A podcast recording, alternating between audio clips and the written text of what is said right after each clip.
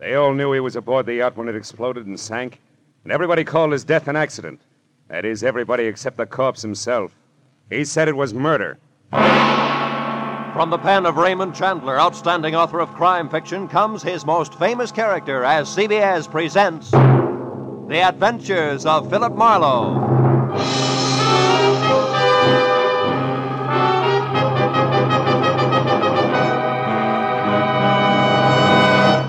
And now, with Gerald Mohr, starred as Philip Marlowe, we bring you tonight's exciting story The Restless Day. It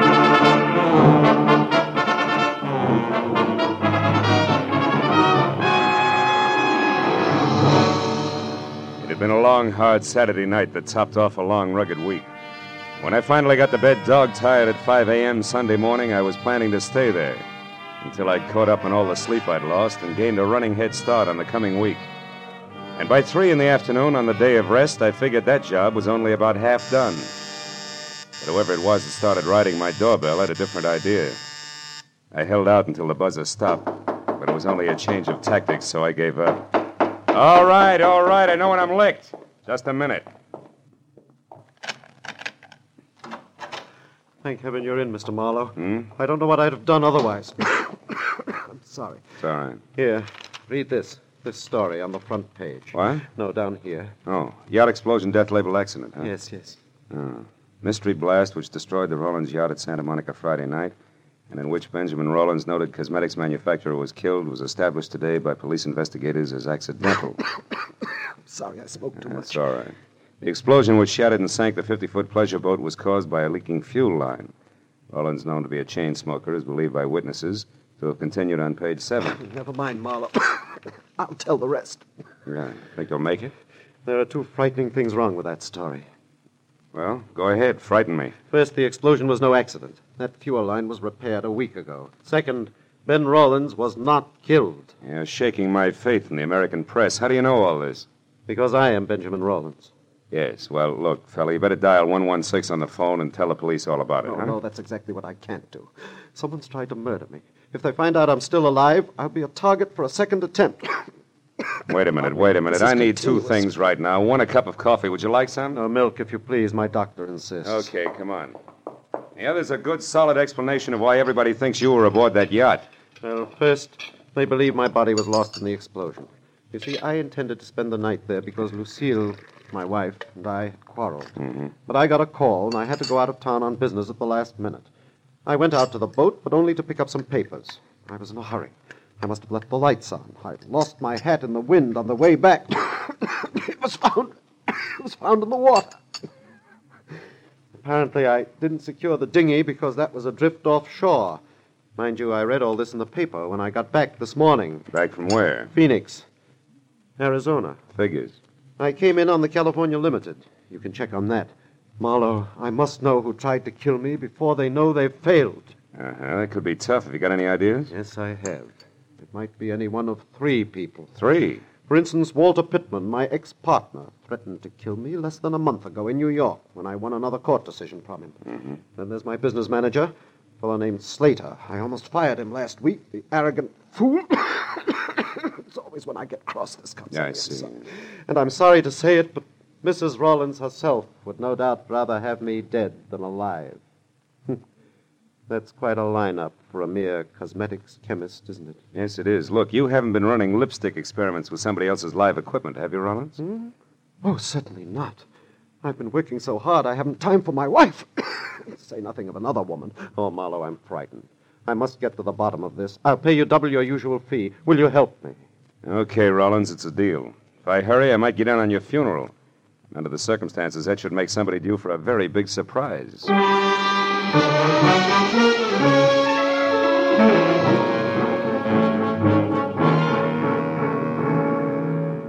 Shave and a shower later, and I checked my wheezing client's credentials, settled him down in my apartment with orders to answer the phone, but not the door, and drove out to Santa Monica, where the not very late Ben Rollins had made his home. I had a list of names, addresses, and phone numbers of people close to Rollins. That is, close enough to kill. And I decided that Arthur Slater, the business manager, was my best bet for an opener. He had been described as soft spoken, efficient, and somewhat arrogant. And after I found his cottage on Seaview Drive and walked up to the door, I heard someone inside Tell you offering a similar Angie. description, Don't but with more high color. Mighty routine, Arthur Slater. If you think for two minutes you can throw little Angie over any time you feel like it after all the promises you've made, you're wrong. That's just about enough, Angie. Not by half, brother. I know which way the wind is blowing, and it's a nice big wind. Nobody kicks me out, and I mean nobody. So think it over, Mr. Big. Oh, get out of my way. Yes, ma'am.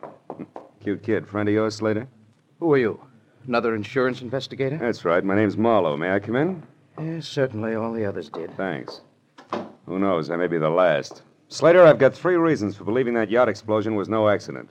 Not an accident. What reasons are you talking about? For one, Walter Pittman. Pittman. You mean Rollins' ex-partner? You know him, huh? Well, only by name. I never met the man. All right, then. Let's talk about reason number two, Lucille Rollins. How do you feel about her, Slater? Well, you must be out of your mind, Marlowe.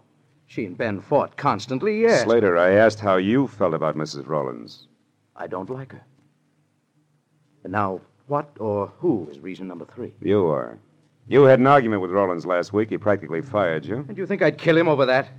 Could be. Look, Marlowe, Ben Rollins drove himself like an overloaded truck. He had a cigarette cough, nervous shakes, and bad dreams. To me, bureau drawer eyelashes and glue on fingernails simply aren't that important. So we had frequent arguments. Now, do you have any more smart reasons you'd like to discuss, or would you care to leave? Just one thing more. Why does your girlfriend think you're a little stuck up these days? You're becoming a bit too personal, Marlowe. Get out. I'm not compelled to answer any of your questions. There's an established legal procedure. Skip it, Slater. If I need to, I'll be back. And I'm fairly chummy with the boys in blue myself, so I'll get the answers if I want them. Good night, Big Shot.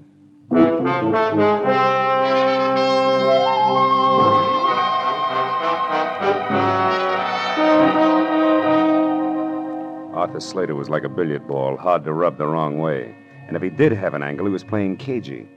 So as long as I was in the neighborhood and the trail was hot, I figured I'd have a talk with the Spitfire, Angie. It wasn't hard to trail her. A corner newsboy had heard her get into a cab. The cabbie swore he'd never forget her, swore again. So finding her apartment was less trouble than unfolding a $5 bill. When I pulled up across the street from her place, I noticed a big car, as big as the average garage and older than last year's college graduate, parked in front. It was a black Pierce Arrow, and someone with a mouthful of cigar hulked behind the wheel. The cigar was pointed at me as I crossed the street. When I went up the stairs to Angie's door, it was still pointed at me. But I forgot about that when the apartment door opened. Angie was relaxed. There were little glints of gold in her green eyes. And the warm lights behind her shimmered on soft waves of hair, shade of burnished copper. Maybe she was a Spitfire, but at the moment, her damper was down. Yeah. Well, Buster, you got your mouth open. You might as well say something. Uh, hmm. Angie, who do you think murdered Ben Rollins? Murdered. My mistake, chum. Good night. Just a minute. This is business, honey. Who are you, anyhow? Philip Marlowe. You ran over me on your way out of Slater's place a few minutes ago and dented my ego. Well, sue me. Who are you working for, Shamus? You wouldn't believe me if I told you. But I will tell you this, sweetheart. The explosion on that yacht was no accident. So I'm checking up on wives who'd rather be widows. Lucille Rollins? Mhm. Nuts. She was rolling in dough either way. She hated her job, but she sure didn't have to kill to quit. Get your compass fixed, Marlowe. Wrong way, huh? Well, suppose Lucille were in love with uh, Pittman, maybe. Pittman? Who's he? Shot in the dark. Tell me something, Angie. Your boyfriend Slater has picked up a lot of push lately. How come? Oh, some big deal they've been working on at the plant. And he makes me sick. Gets the first sniff of a success, and suddenly all his hats are too small. Especially his old hats, honey. And you can't blame the guy if he's really on his way up now, can you? Listen, Mac, I'll tell you, him, and the whole world something. Nobody is going to put little Angie on the skids. If there's a heave ho pulled around here, Mr. Hotshot Slater himself will get it, and right in the neck. So if you happen to be snooping for him, Marlowe, you can putter right back and tell him so. Now beat it. That's not a bad idea. Oh, by the way, what's Angie stand for? Angelica? But don't count on it, brother. Don't count on it.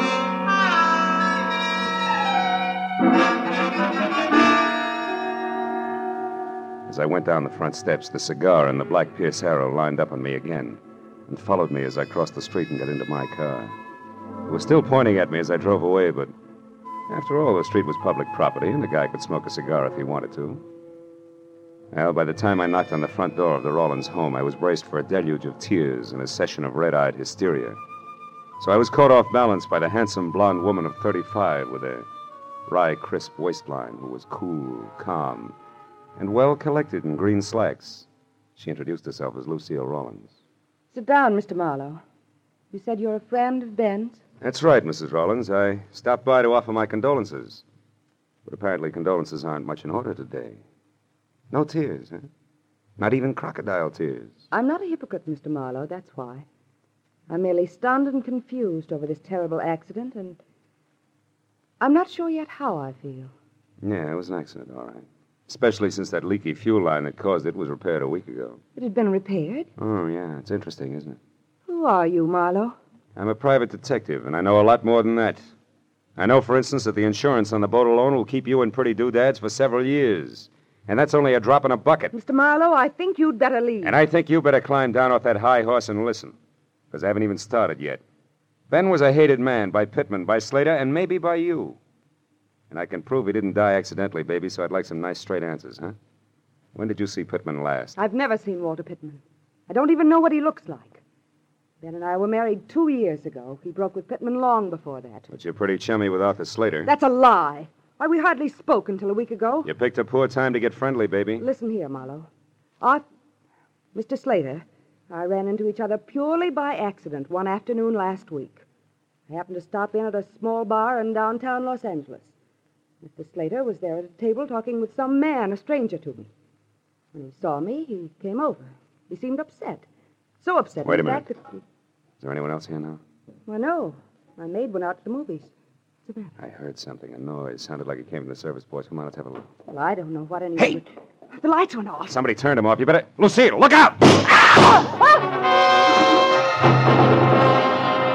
The bullets, which had been intended for Lucille, had only traveled the width of the kitchen, but miraculously both had missed.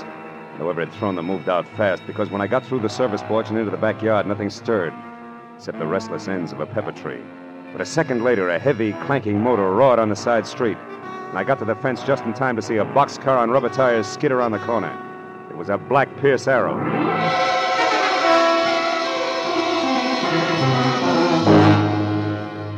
I went back to the house, found the master switch, and turned on the lights. Lucille, her face strained and bloodless, stood in the kitchen door and watched me. A hole had been punched in the back screen door, and on the floor was a strange object which had been used to unhook the lock. It looked like an oversized bobby pin wearing rubber pants, which didn't mean a thing to me. But to Lucille, who stared at it like it was a centipede she just found in a cream puff, it meant plenty. Ben. What? It's like Ben himself was here. Like he wasn't killed at all. What are you talking about? What is this thing, anyway? I. I don't know. Part of some new invention he was working on. For the last month, Ben carried two or three of these things with him everywhere. Look, Lucille, where's your phone? Right there. Oh. But Marlowe, you. You don't suppose. Who are you going to call? Friend of mine. He'd better be in, too. Oh, Marlowe. What's the matter, Marlowe? Busy? Yeah, yeah, busy. He's either talking to someone or he's gone out after leaving the phone off the hook. And either way, Lucy, that makes my friend very busy.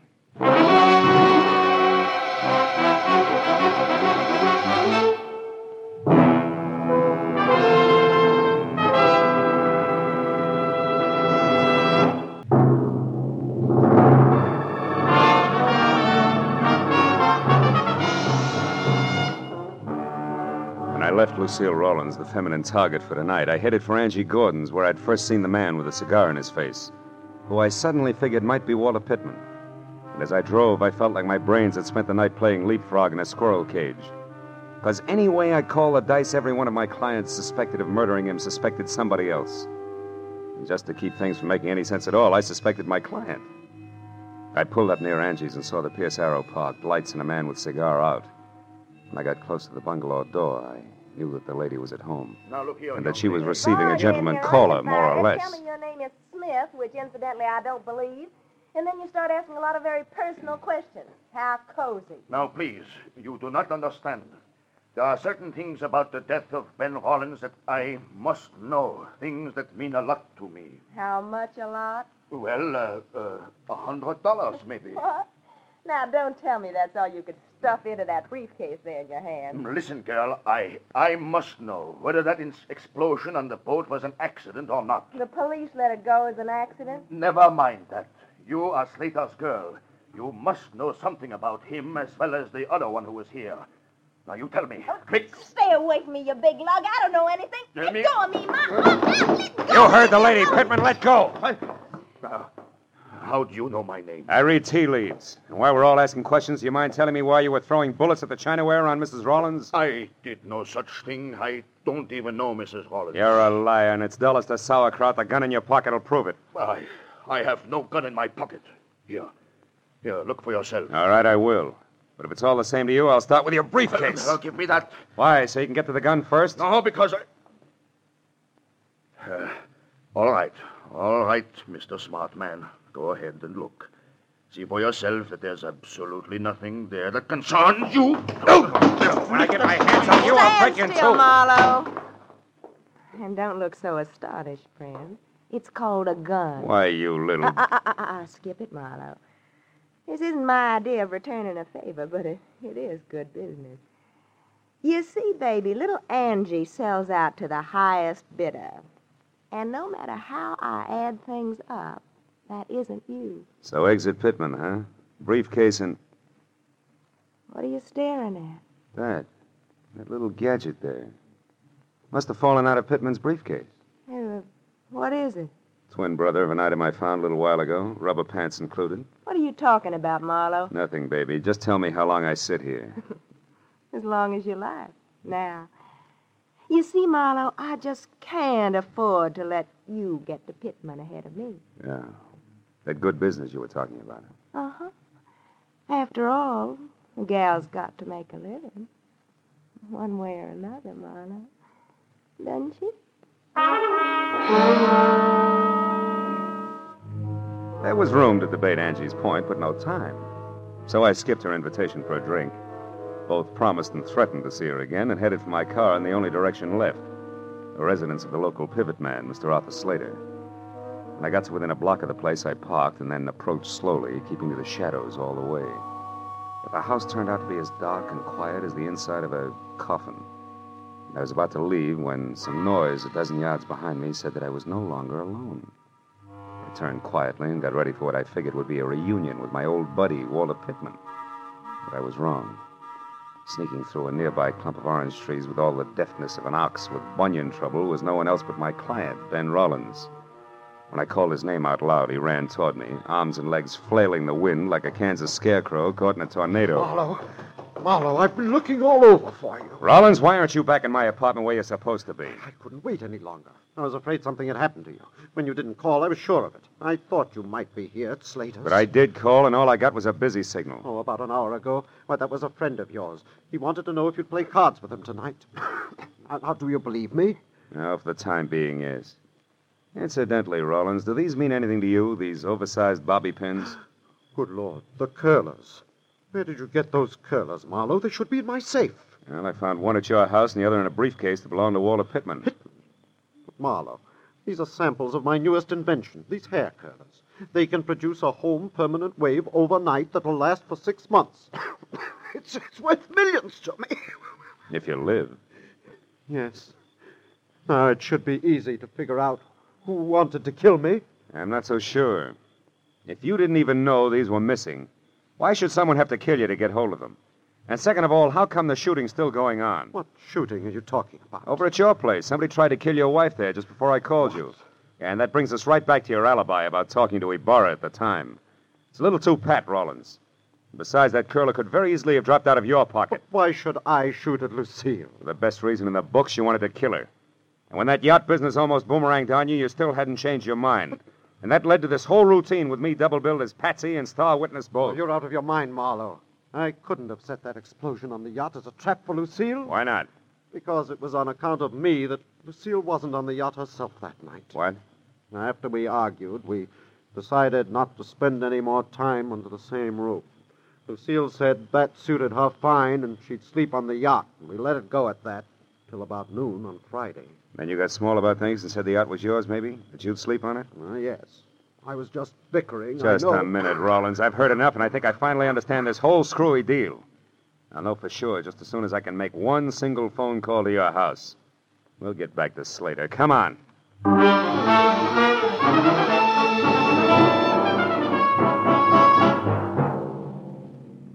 When I got to a telephone and threw to the maid at the Rollins place, I was almost positive that in another minute I'd have both a solid answer for my client and a couple of clumsy customers for the law. But when the shaky voice at the other end of the tube told me that Lucille had just left the house in high gear, after mumbling something about a place called Inspiration Point, I stopped being confident and started to worry. And when I tossed the jackpot question at the maid and got the winning answer, that worry became something worse, and it must have showed. What is it, Marlowe?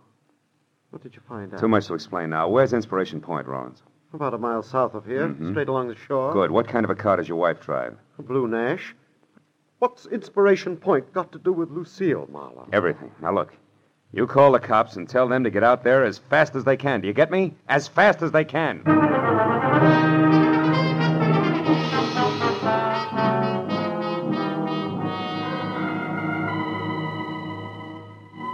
Inspiration Point turned out to be an acre of windswept rock that overlooked the cold January sea. After I saw Lucille's empty car, I crept, staggered, and fell down the narrow, winding trail that led from the road to the promontory itself. I was afraid that I was going to be too late to stop what I was sure was a hastily scheduled murder. But a minute later, when I rounded the last crazy turn in the trail, I felt better. Because standing only a couple of yards away from me, her hair slapping wildly against the upturned collar of her coat, and very much alive, was Lucille Rollins. I was about to breathe a sigh of relief when suddenly I caught the expression in her eyes. I turned to follow the line of her unblinking gaze, and I knew that I hadn't arrived any too soon. Because the lady was being held at the point of a gun. A gun held by Arthur Slater. I closed my hand tight around the cold 38 in my pocket and moved closer. When you called me at the house, you said that my husband was alive and with you. Why did you lie to me? Because I knew that would bring you running. And I had to be alone with you, Lucille, so I could do what I missed doing last time. Last time. You mean the yacht? You did that. Yes. But somehow or other, Ben was out there instead of you. So that accident was a waste of time.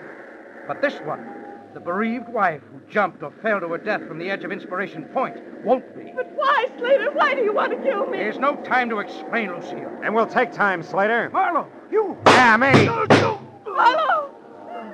Marlowe, he's going to kill me. Yes, honey, I know he had to. And why, Marlowe? Why? Because he stole your husband's invention to sell to Walter Pittman. He was going to go into business with him. Now, when the cops get here, he's going first to a hospital and then to jail. A grand larceny and attempted murder. Attempted murder. What about Ben, Marlowe? Ben was a near miss, honey, nothing more. You'll see what I mean in a minute.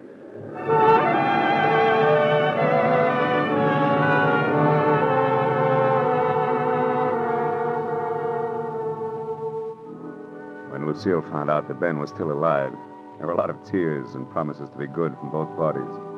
And it wasn't until an hour had gone by and the police had already booked both Slater and Pittman, who was picked up heading back for L.A., that Mr. and Mrs. Rollins were in the condition to sit down and talk things over, even with the help of coffee and cigarettes in the Rollins home. Then the whole scheme, Marlowe, was designed by Slater, who, as my business manager, had access to the new curlers. That's right. Knowing how Walter Pittman felt about you, Slater secretly contacted him to handle the manufacturing end, you see? yes, I'd see. Hmm. Well, a few changes in the design, and the whole thing would have been patented and on the market while you and Slater, Pretended that Pittman was a stranger to him. uh-huh, were still laboring away at last-minute changes. And when we learned about Pittman's product, Slater would act as surprised as Ben here. Ah, you're so right, Lucille. That was the plan. Oh, but it fell apart. See, it fell apart when you accidentally ran into Slater in that small bar in downtown L.A., do you remember? Yes. When he was with Pittman, the man you described to me as the stranger? Yes, of course. All right. Well, he realized then that with Pittman's product a success, you would sooner or later see a picture of Pittman, the newly rich inventor, and recognize him as the man you saw with Slater before Pittman's product was on the market. So that meant that Slater either had to get rid of Lucy or give up his entire plan. hmm Have you got a match, Mr. Mar...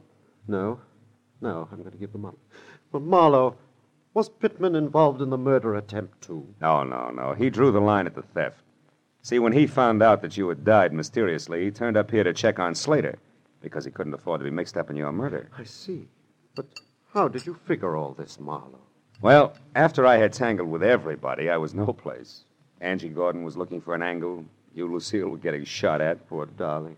Yeah, and Pittman and Slater were not on the same team, at least as far as the business on the yacht was concerned. Nobody seemed to have a clear cut motive. But when I told you that Lucille herself was supposed to stay on the yacht that night, you had the answer. That was the time. After I called your house and asked the maid the jackpot question, which was, who aside from you, Ben, knew that Lucille was going to sleep on the yacht Friday night? And she said Slater, didn't she? Yeah. Said something else, too. She also said that you had left for Inspiration Point in a big hurry. Yes. Then Slater tried to kill me first on the yacht, second in the house here, and finally out on the point. Mm-hmm. But in the end, it worked out fine, darling. Because the third time was the charm. Hmm. For us.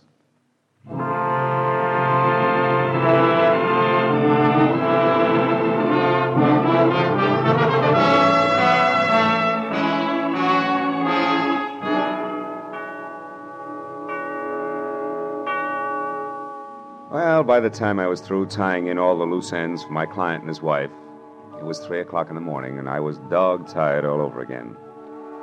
When I got into my car and started away from the place, Ben and Lucille were standing in the doorway waving at me and smiling. Hmm. So as I drove back toward L.A., I forgot about the sleep I was missing and thought about them. A couple who couldn't get along until one or the other of them had been robbed, dynamited, and shot at. Yeah, I guess it's really so. As the old bromide has it, the path of true love never does run smooth. Uh, smoothly. It's smooth. Hmm. Oh, well.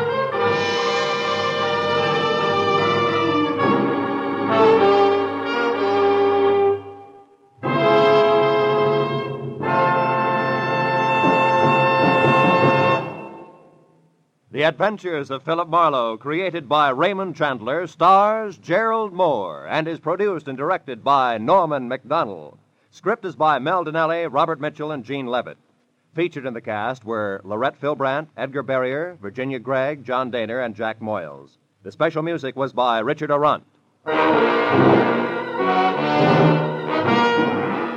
Be sure and be with us again next week when Philip Marlowe says. Somewhere in the cold, persistent rain that made the city itself seem a thing of evil, a girl had disappeared, and it was my job to find her. But before I did, I found death and a devil.